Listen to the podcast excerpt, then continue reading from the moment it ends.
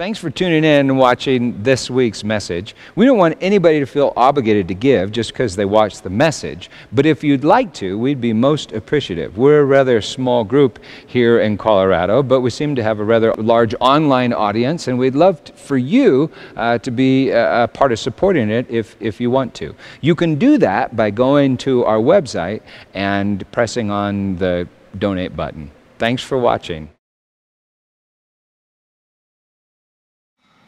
This is Ephesians chapter 5, verse 13. When anything is exposed by the light, it becomes visible. For anything that becomes visible is light. Therefore it says, Awake, O sleeper, and arise from the dead, and Christ will shine on you. That's good news. And I think uh, Christ will shine on you this morning. I'm really excited to have Mike Owens here. I think in the bulletin uh, it says interviewing a legend. That's because we were late in getting the title in, so Michael put legend in there. But Mike, Mike really is kind of a legend. I think the title that we put in the, the e news was, was God Taking a Break, right? But Mike uh, has an amazing story, and I want you to kind of hear it this morning.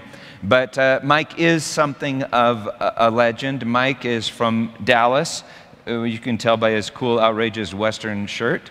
And uh, Mike uh, kind of leads a group that they even call the Mini Sanctuary Dallas uh, that's been meeting once a month and wants to meet once a week, and they tap into our messages here. Some of you know Mike because um, a couple years ago, Mike said, Hey, Pete, or Peter, could we have a conference? And I said, I guess so, if you want to do it. And so Mike was the energy behind the conference that we had last summer that a lot of you were involved in. Uh, Mike also, um, Mike's a businessman. Can I mention this, this website? So uh, Mike, Mike has even made a website called What's a BVB, Bible Verses Banned by Bible Believing Believers, which is based on one of our Downside Up uh, videos, and Mike just went ahead and made a whole website with all kinds of fascinating stuff on it, so you can check that out. But uh, I want to introduce Mike to you, or he just did. Well, Mike, you come up here. So I get something was missing in the introduction because you didn't see him. But this is Mike, and uh, uh, Mike can tell you. You can tell everybody a little bit about yourself, and then I want Mike to tell you his story, and we'll ask a couple questions and continue on with uh, our worship. All right? So. I'm going to set my timer up here because I don't want to. Okay, and you've got the you have the microphone too, right, Mike? Do I need, do I need a mic? Oh yeah, Kathleen hid it from us. Gee, that's so. There you go. You take right. that. So we, we, can sit down if you want. And... Great. Um, so well, just tell us. Yeah. Anything I missed, like you're married to somebody, you have offspring, that sort of thing. Okay. Well, yeah. First of all. Um, I thought about it last night in the title of the, of the thing up there about me being a legend. I, I thought, well, you know, that's Bonnie and Clyde were legends. Yeah. So I guess, it, yeah. Hitler's a legend. Yeah, Hitler. Yeah. yeah. So yeah, we we fit right in there. So. Um, before I get started, I, I wanted to ask, do, do they have cowboy churches in Colorado? Okay, I, I wasn't too sure.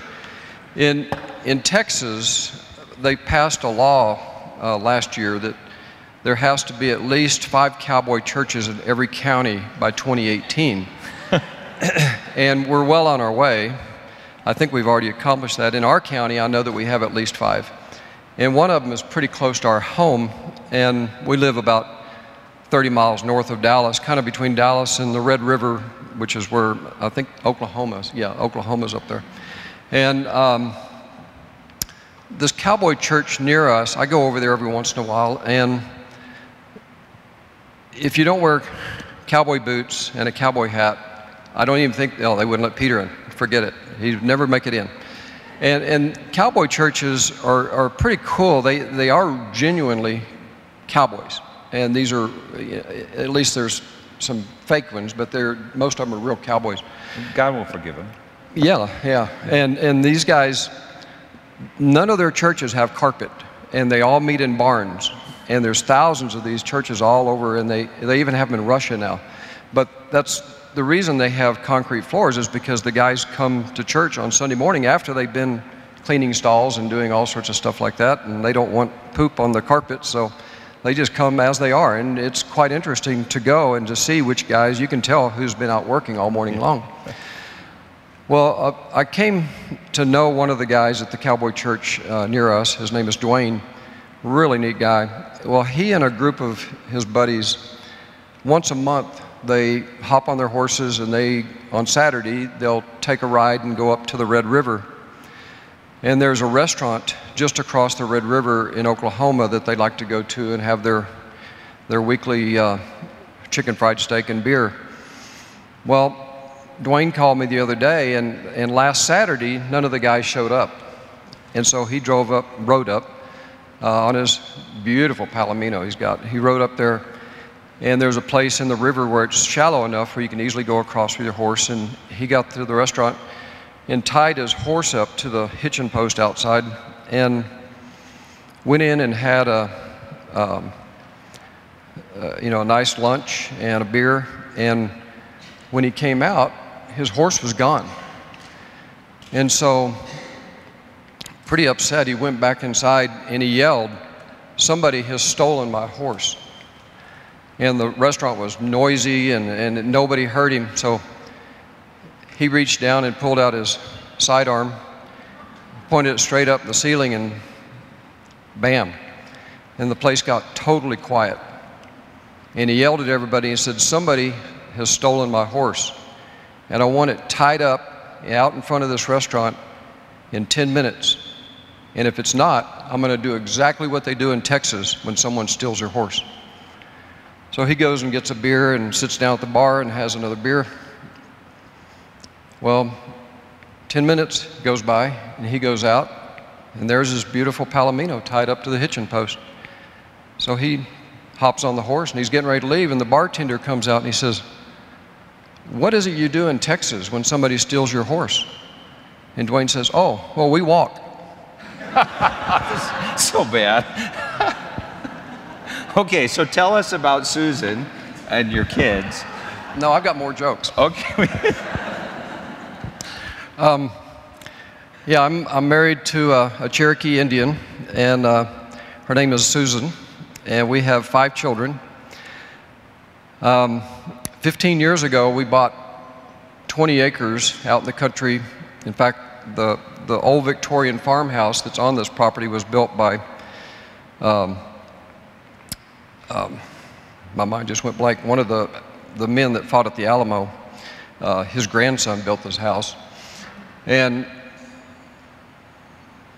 four of our children were grown and gone, so we lived there with, with our youngest son and 11 years and two months ago, at 10 o'clock at night, we were getting ready to go to bed.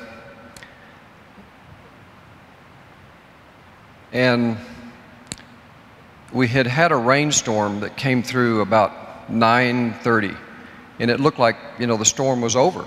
And so I proceeded to, to get ready for bed, and I had on my jeans, I'd taken off my socks and shoes, and I took off my shirt, and the phone rang. And Susan answered the phone. And somebody said, one of her friends, Dwayna, said, There's a tornado coming right at your house. The very instant she said that, the house went dark and the phone went dead. And Susan yelled at me. She said, There's a tornado coming. Well, in our home that night, we had our grandson, who's two and a half years old, Parker, in fact, he comes here with me whenever I get a chance to bring him. He's 13 now. And our uh, son, Colson, who's 14, and our nephew was staying with us that night. He was 14, Robert. So there were five of us, and immediately I went and grabbed Parker and took him to the center of the house where the washer and dryer room was and laid him on the floor in front of the washer and dryer and laid on top of him. And then Susan took the two boys and went underneath the staircase. Robert was up against the wall, Susan was in the middle, and then Colson was on the, the edge of the staircase facing the hallway. About the moment we got into position, we started hearing the freight train coming to the front of our house. And we could hear trees breaking, and then suddenly it seemed like every window in the house broke instantly, and I could hear them all. In fact, I remember hearing the front door, I'm pretty sure it was the front door, fly by my head, going right past the doorway into the washer and dryer room, the big front door. And the whole house felt like it levitated, and I could feel the movement of the floor turning, and everything was just noisy and, and breaking. And, and I remember, for some bizarre reason, praying, and I don't pray out loud very often, but I prayed, Lord, not tonight, not tonight, not tonight. And I think I said that over and over 10 times. And then suddenly, as everything was just completely crumbled and crushed all around me, I realized that I was alive. And Parker was crying, laying underneath me. And what had happened was the upstairs had fallen and crushed the washer and dryer to where they were about 16 to 18 inches tall. And Parker and I were inside of this little triangle about that big. And I tried to crawl out backwards, and as I crawled out, all I could feel were nails everywhere. And then I heard Susan yelling, Are you okay? And I yelled back because she was about 20 feet away from me and lots of debris between us. And I said, Yes, I'm okay. And she was pinned underneath the house with the staircase on top of her legs, but she wasn't injured, but she couldn't move. Well, as soon as I crawled out, I immediately reached in and pulled Parker out, and he was crying, of course, and it was so dark, I just didn't know what to do, where to go. And then within seconds, the storm was gone and a full moon came out. I could see every board and every nail all around me. So I was able to make my way to the pickup truck, which wasn't parked maybe 100, it was 100 feet from where I parked it earlier. And I put Parker inside, and I went back to look for, for Susan and Colson and Robert. As I was walking back, all of a sudden Robert walks up to me. And he had been blown out of the house. On that side of the house, it blew away and he was sucked outside and landed on his feet and didn't have a scratch. And then I said, Where's Colson? And he said, I don't know. And so we checked on Susan and she said, Don't worry, I'm fine. So we looked everywhere. We went all around that house looking for Colson. We were looking underneath everything, uh, you know, just everywhere. And we could not find him anywhere.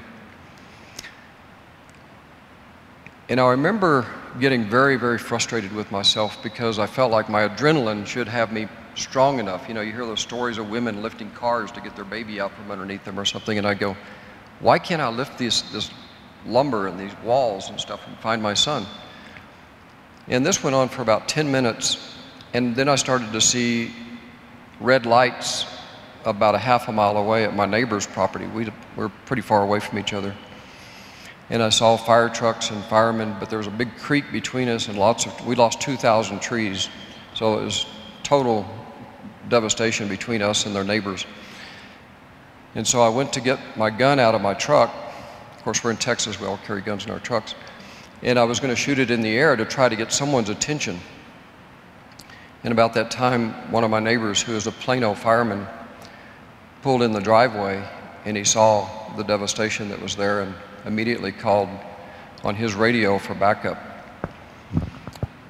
Within a few minutes, a state trooper pulled in, and then several deputies pulled in in a fire truck, and they realized that we had a, a gas leak and that they didn't want anybody near the house, which was, I would say, pretty well devastated. I mean, it was just a mess. And um, they kept me and Susan and Parker and Robert up against the fence about 100 yards away from the house, and the state trooper stayed with us. And then gradually, family and, and relatives, friends started showing up.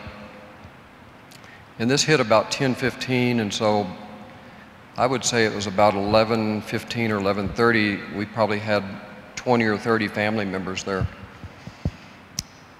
And this whole time, there were probably 15 men digging through the debris trying to find Colson. And they had, they had gotten Susan out, of course. And so it was probably one o'clock in the morning. And I remember very distinctly because the moon was so bright I could see them. And two deputies and two state troopers and a couple firemen together walked toward me and Susan, and they walked up to us and said, uh, We found.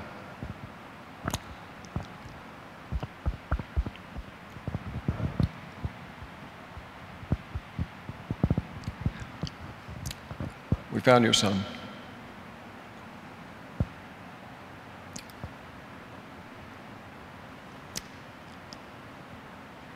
And he's not alive.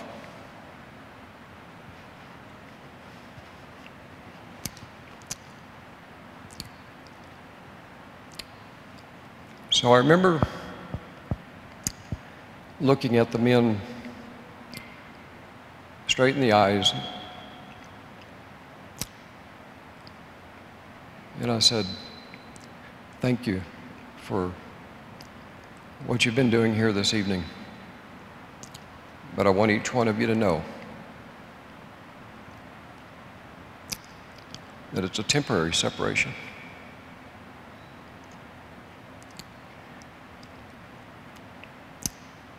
Well, I've got to tell you that God gave Susan and I both a peace. Well, we say passes all understanding. I would say it was a peace that blows my mind. And we um, hugged each other and cried. And then they, they told us that um, they needed to wait for the coroner to come before they could move his body.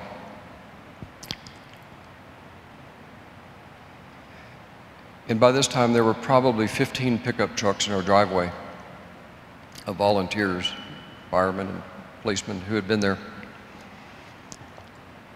And as we waited for about two hours for the coroner, not one single man left.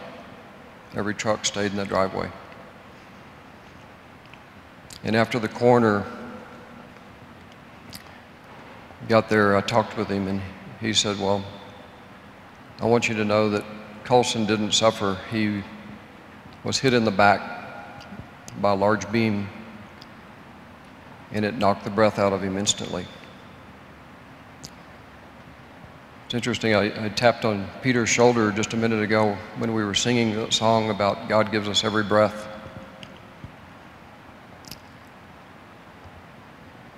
And that's true. He gives us every heartbeat we have, and He knows exactly how many we have. And it's not by accident or chance, it's all by His perfect plan. Well, after they put Colson's body into the funeral director's car, the funeral director proceeded to pull out of the driveway, and every single pickup truck behind us followed us out all the way to Van Alstyne, which was about five miles away, about five o'clock in the morning. And uh, I was I was amazed at the at the heart of the people who were there uh, through this time. Mike, um, what you described is so hard for. Uh, our hearts and minds to come to terms with because I think we've all experienced loss in different forms and in different ways. And people in this room have lost children and parents and friends. And, and it's usually easier to blame it on human free will or sin or whatever. But in a situation where a whirling wind drops out of the sky and your nep- Robert, right, nephew gets sucked out and he's unscathed, and your, your son is instantly killed.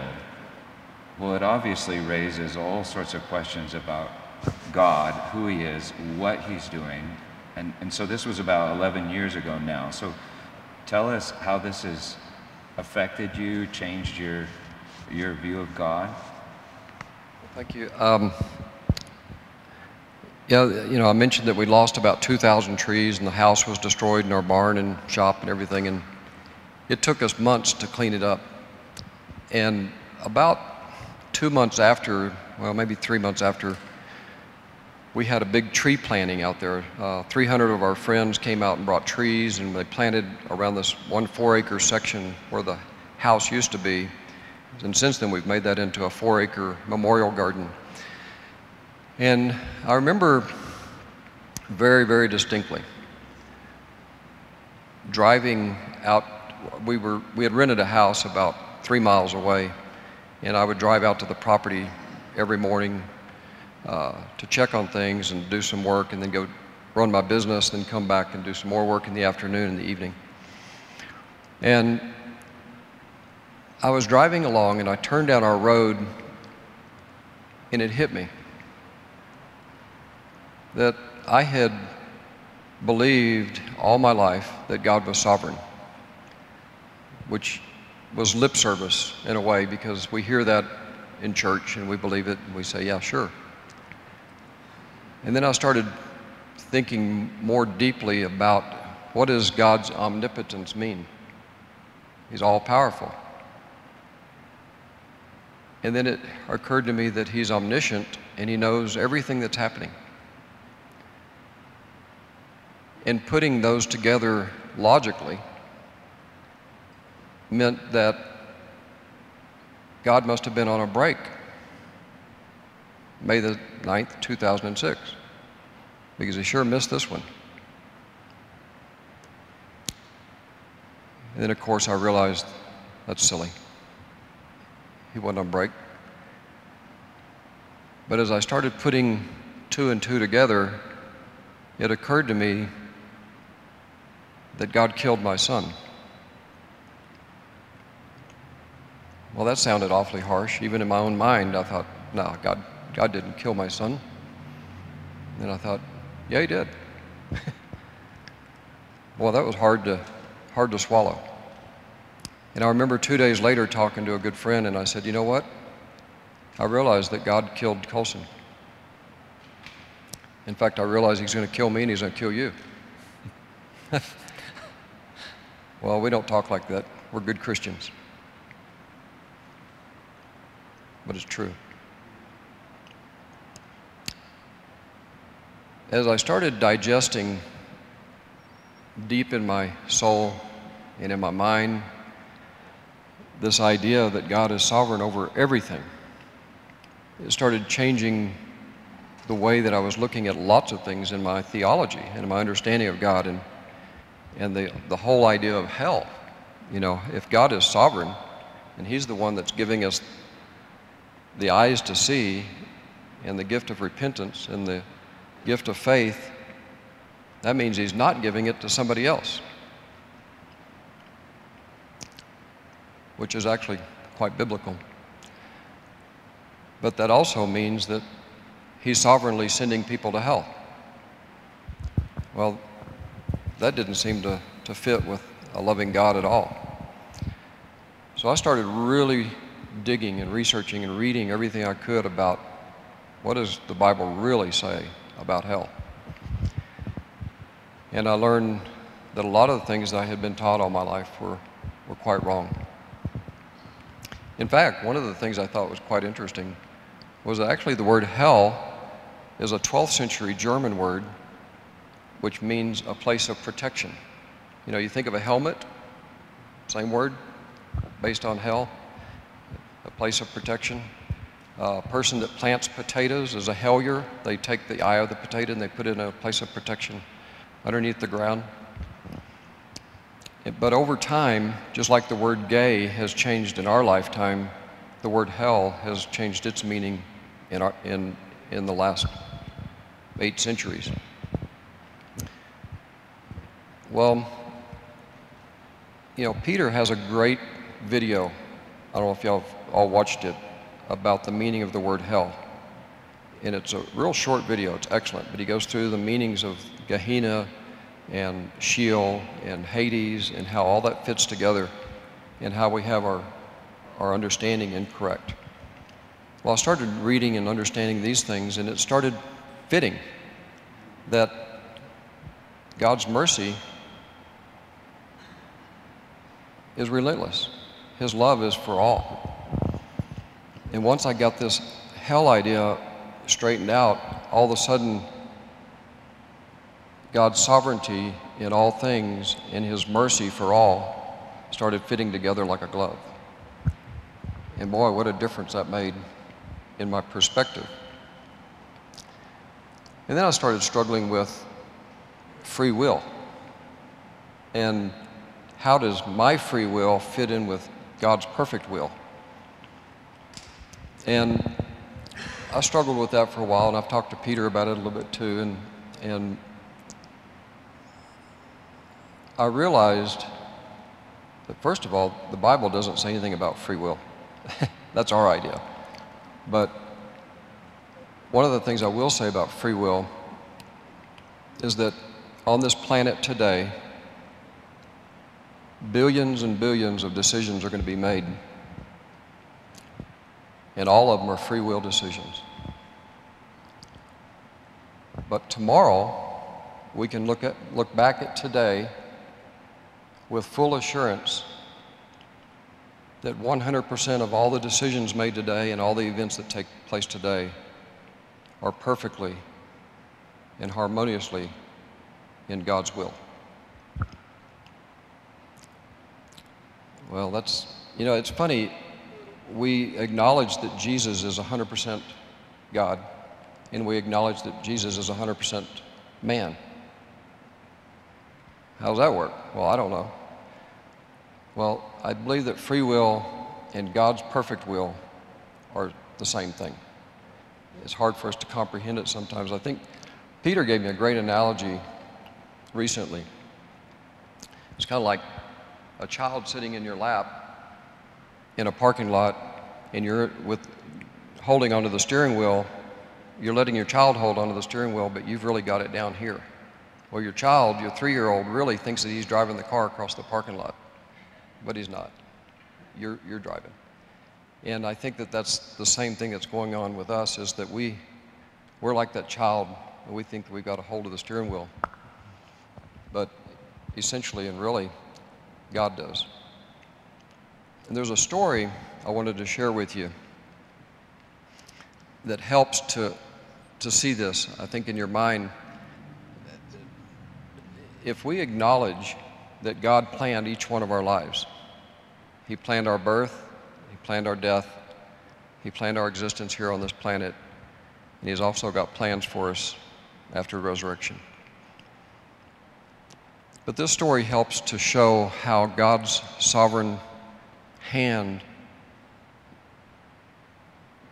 digs deep into the intricate and the small stuff. It's a story about Jonathan and Scott. Jonathan was a young man living in London 500 years ago.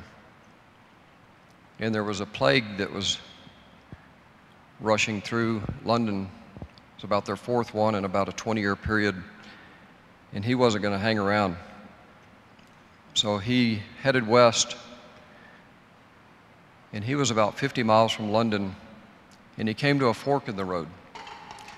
And for one reason or another, he turned left, went down that road, walked for a couple more hours, and it was getting close to dark, and he could see a storm brewing up, and it looked like it was going to be raining anytime soon and he saw a farmhouse off in the distance.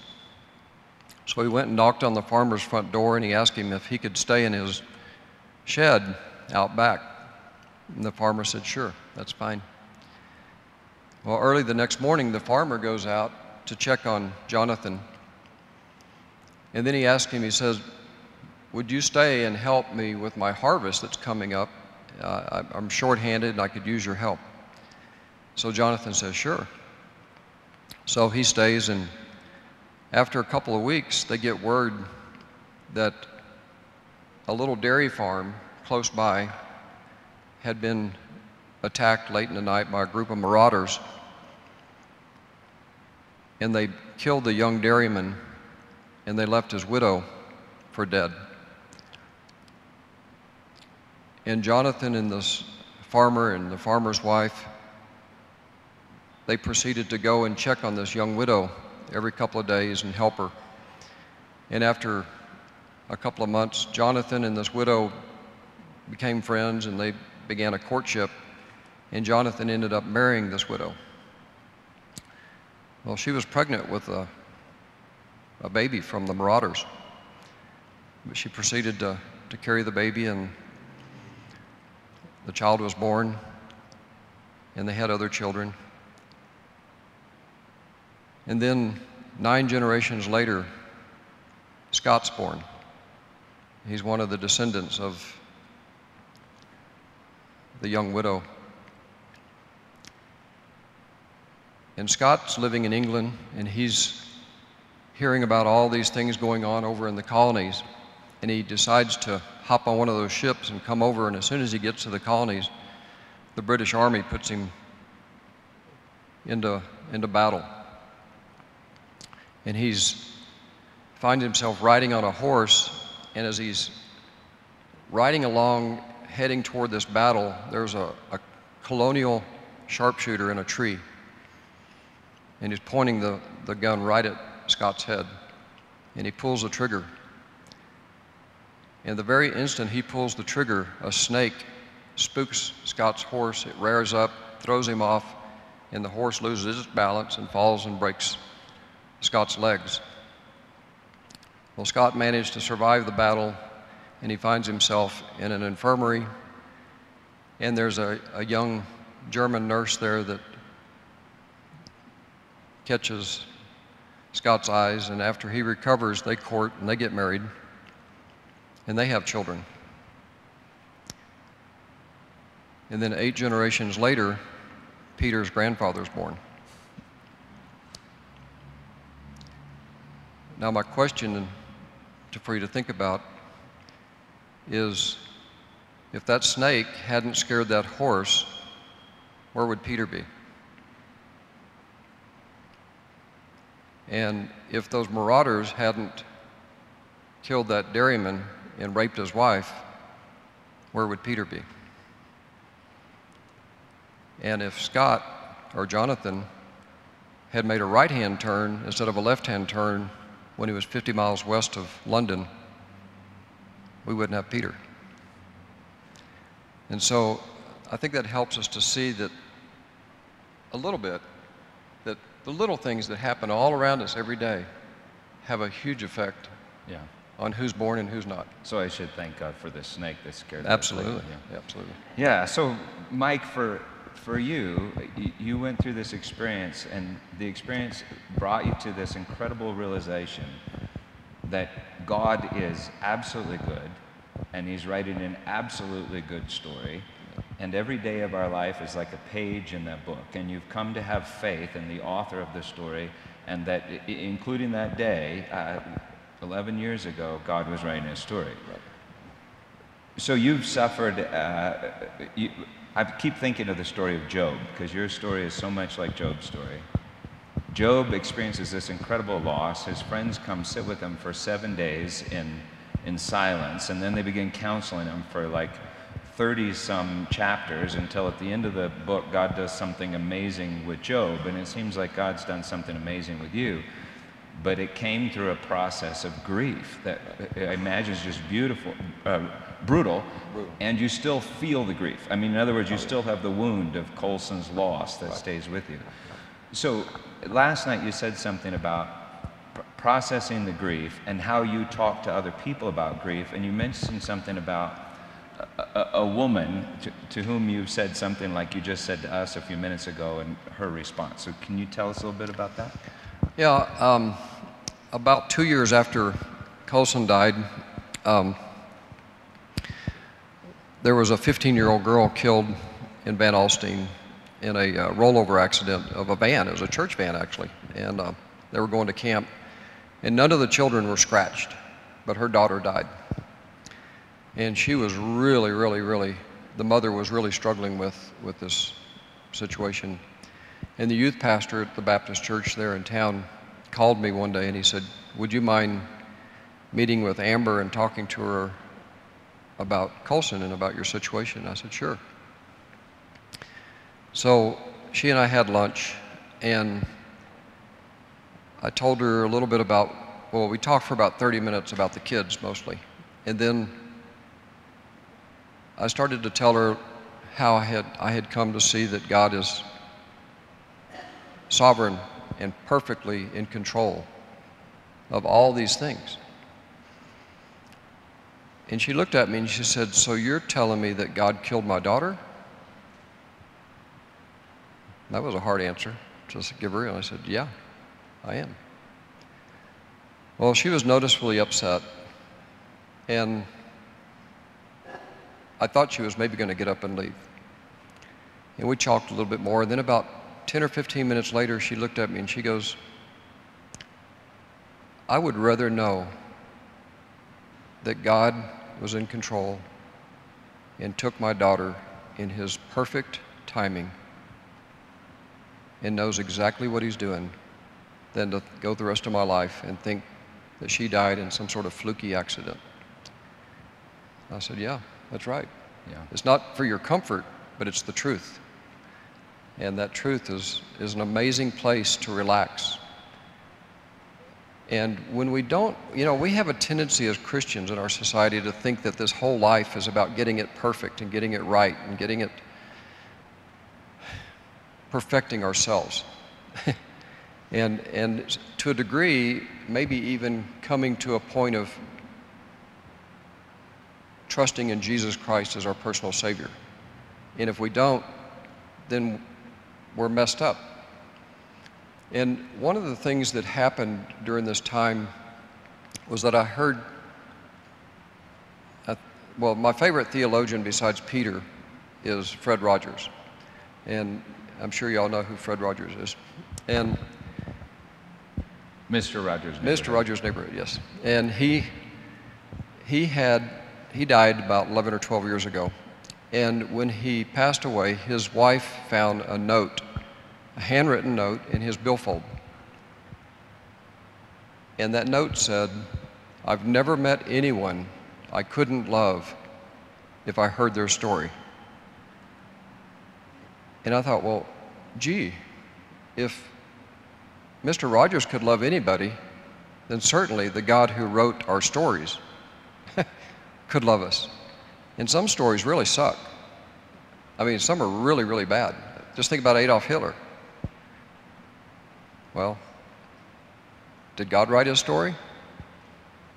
Yeah. In fact, is anybody here less than 46 years old? Yeah, I think most of us here.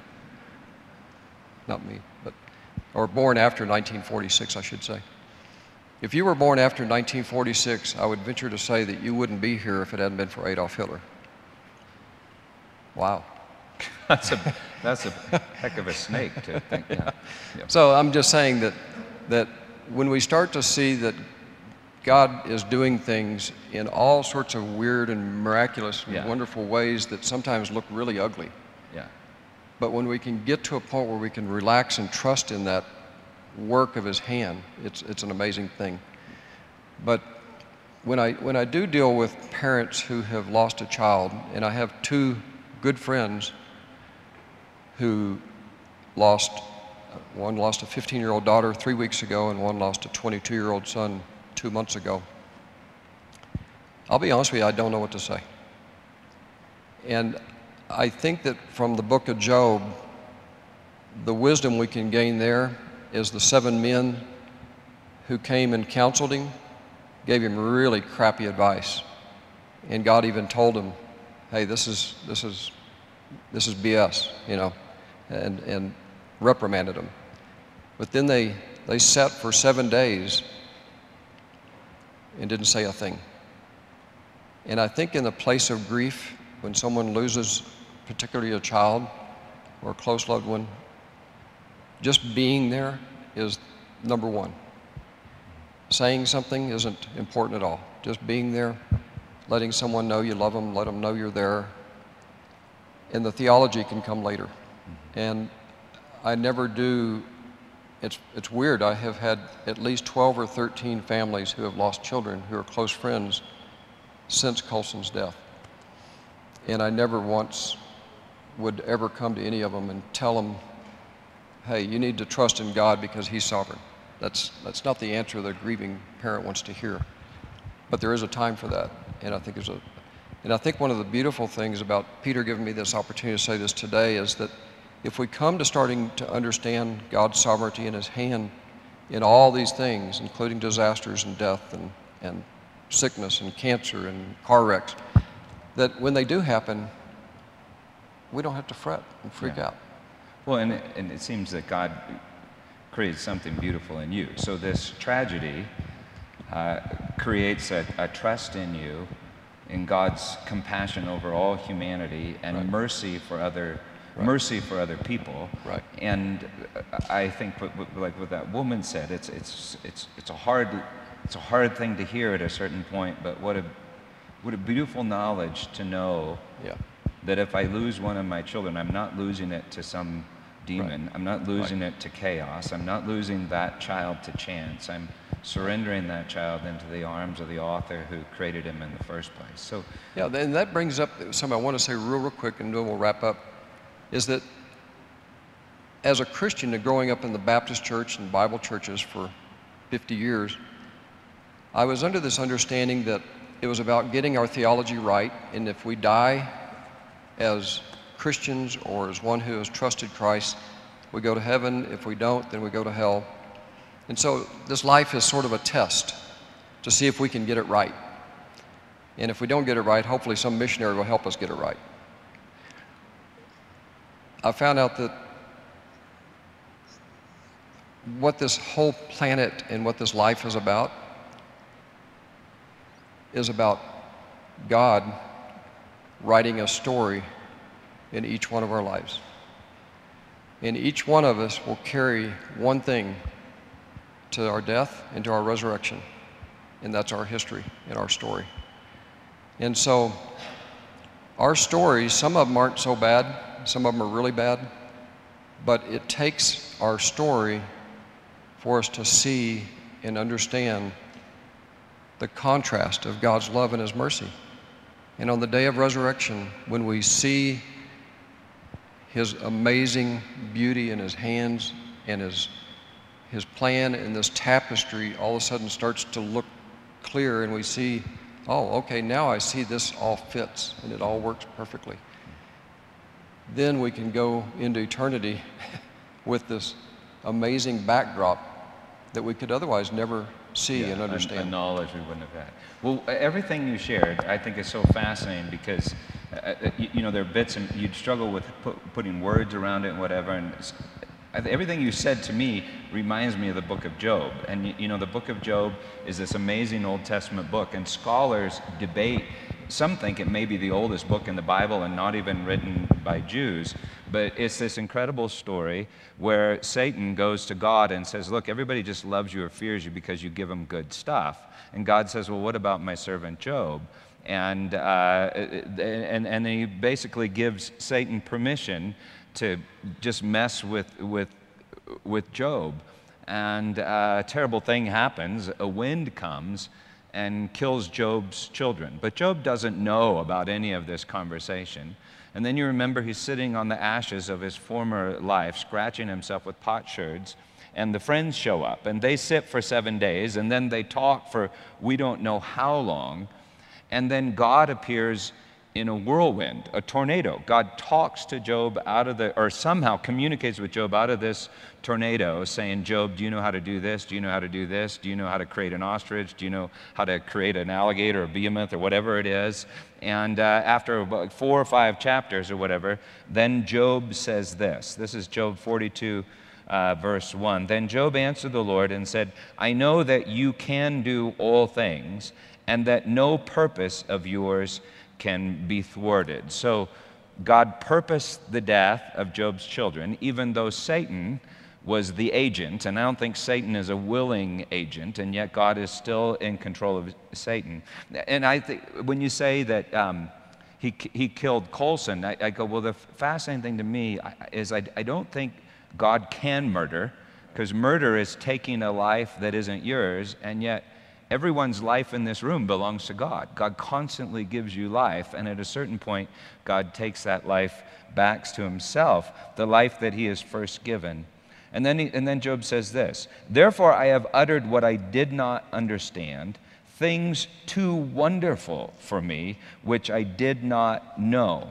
So, Job experiences this loss of control and then he finally surrenders control, but then he realizes that what he's surrendering control to is not something worse than he thought. It's something far too wonderful than uh, he could ever understand, something too wonderful for me. Then he says this I had heard of you by the hearing of my ear, but now my eyes see you.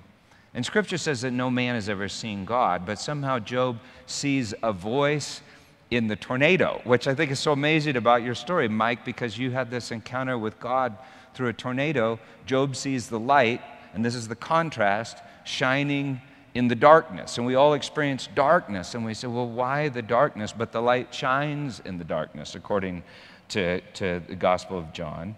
I had heard of you by the hearing of the ear, but now my eyes see you. Verse 6 Therefore I despise myself.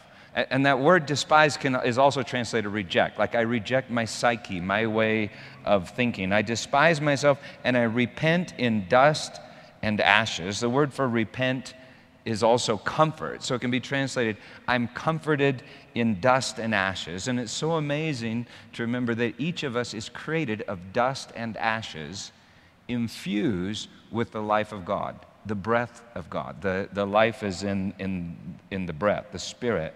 And uh, he's, he's, he's comforted.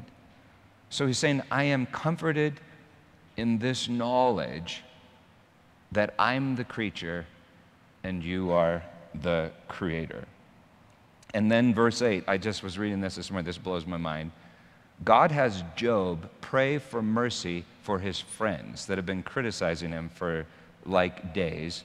Job prays for mercy for his, his friends. And then in verse 10, God gives him back twice as much as he had before. You know, Scripture says God has given you his own Son. Will he not give you all things with him? So God gives you Jesus. God gives you Colson. He gives you all things with him. And when you receive them, he will have also given you a new heart. And I think that new heart I think that's what the Bible calls faith or love. It's faith in God's mercy, and, and I think it's a good free will. So God is creating Mike Owens in his image. And it turns out by the end of Job, you realize that Job is not the most despised man in the world by God, but Job is the most honored, honored man in the world by God. Job is God's champion because Job loves God in freedom like, like Jesus. Yeah.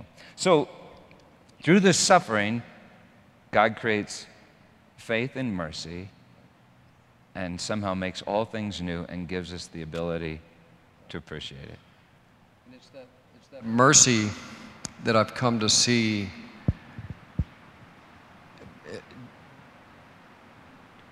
Do y'all know what the one thing is in Scripture that God delights in? He delights to display His mercy. And I think that's such a fantastic thing to realize that that's paramount. And on the day of resurrection, we're going to see that so clearly.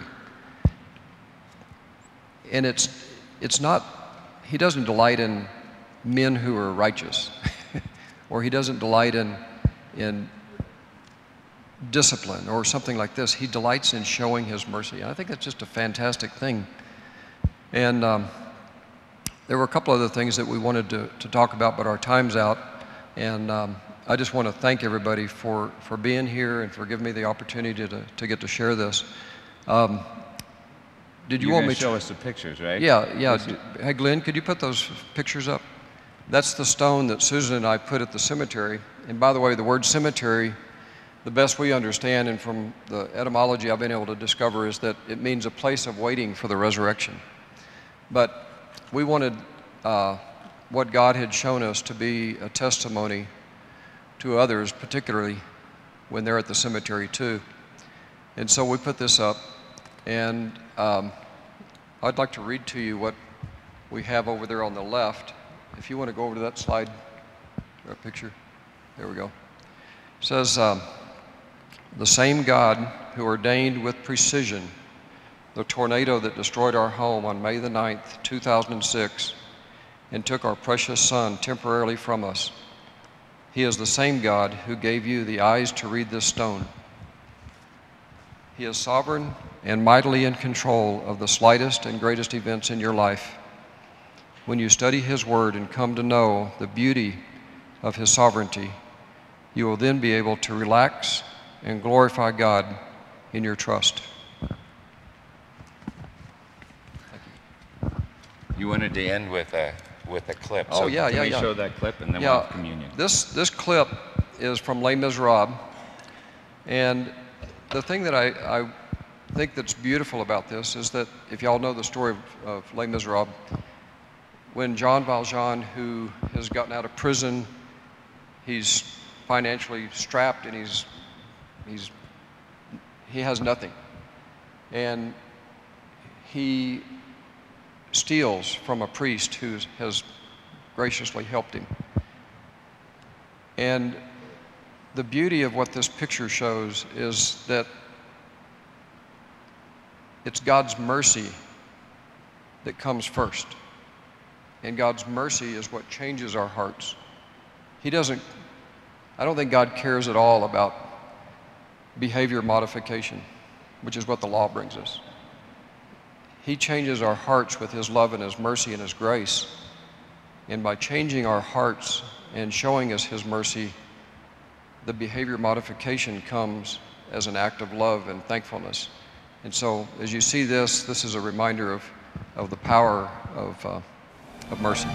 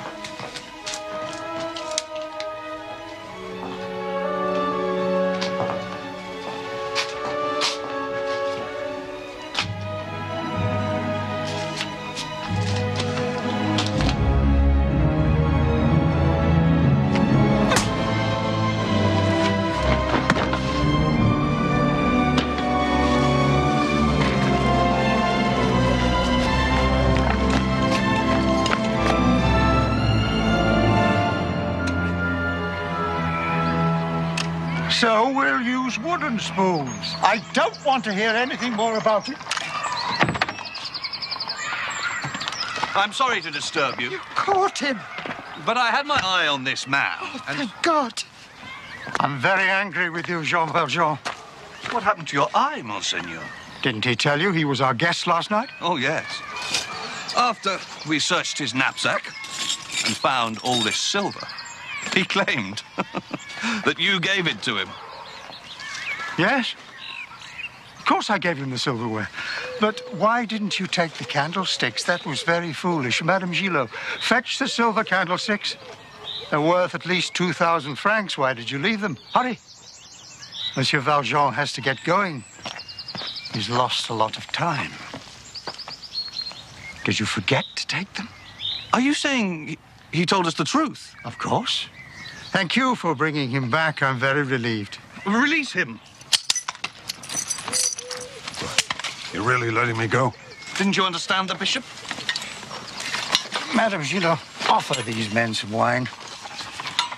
They must be thirsty. Thank you.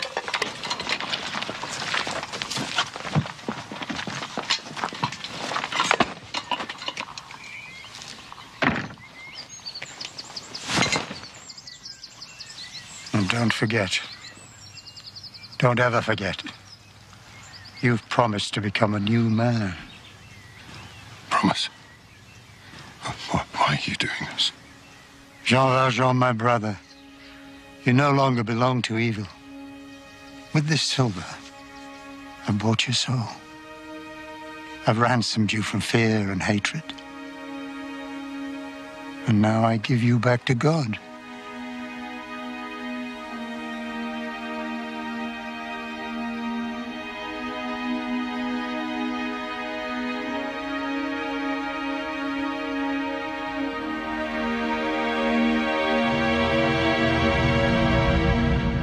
Jean Valjean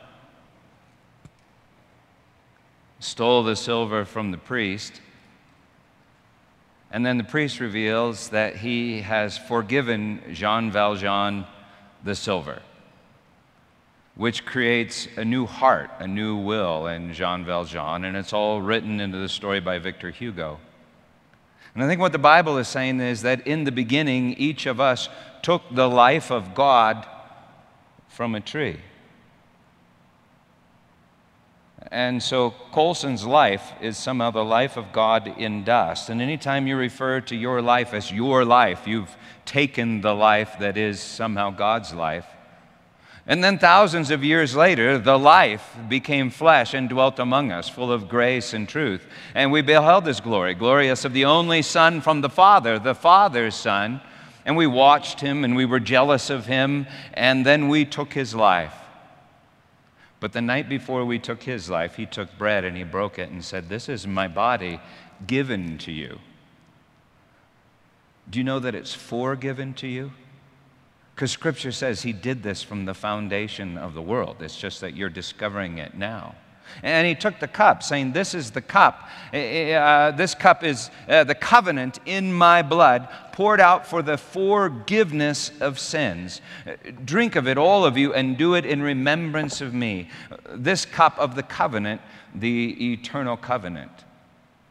And so God is writing our story that we take his life, and he reveals that he has always given his life and uh, we begin to trust.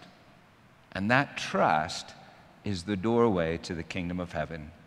For God longs to give everything back to you for all eternity, along with a new heart. So, as you come to the table this morning, would you surrender uh, that thing that you feel God stole from you? Because you'll have one, right? I mean, maybe you didn't lose a son, but maybe you lost a job. Maybe you lost an opportunity. Maybe you lost a boyfriend. You lost a girlfriend. You've lost something. And as you come to this table, would you surrender it to the author of the story and trust that he's writing your story and it's good? Dark cup is wine, light cup is juice. They are both the love of God and the meaning of your story. Let's worship.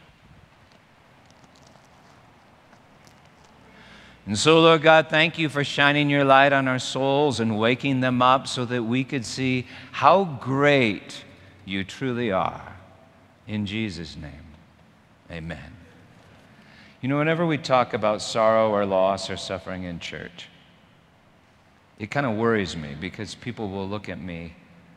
And, and if you're grieving, if you're processing something, that's fine. But sometimes people will look at me and, and it feels like they want to say this to me do you mean to tell me that in this world I will have tribulation? I thought you were going to tell me something, like give me a formula so I could avoid tribulation, so that I could be raptured out of the world before tribulation. But Jesus said, In this world you will have tribulation. And, and, and most of you are over the age of 16, so you ought to know that by now. This is the good news. He said, In this world you will have tribulation, but be of good cheer. I have overcome the world. And who is He? He's the plot to your story. So when Mike uh, said, asked that question Was God taking a break? The answer is no. He was in Robert being sucked out of the window and uh, revealing to Robert that he is salvation, right? And uh, he, he was in Colson, taking Colson home to the Father and to the place that we all long to go. And he was in Mike, suffering, weeping feeling all of his sorrow, dying with Mike and rising with Mike and giving Mike his own heart. The heart of the Father, the heart of the Son, the heart that trusts in the mercy of God and has compassion for all. Preparing Mike for an eternal weight of glory beyond all compare. So, in the name of Jesus, I'm just telling you God is writing your story. And once you believe it, well, then you can start to enjoy it, even here, even now. In other words, believe the gospel. Amen.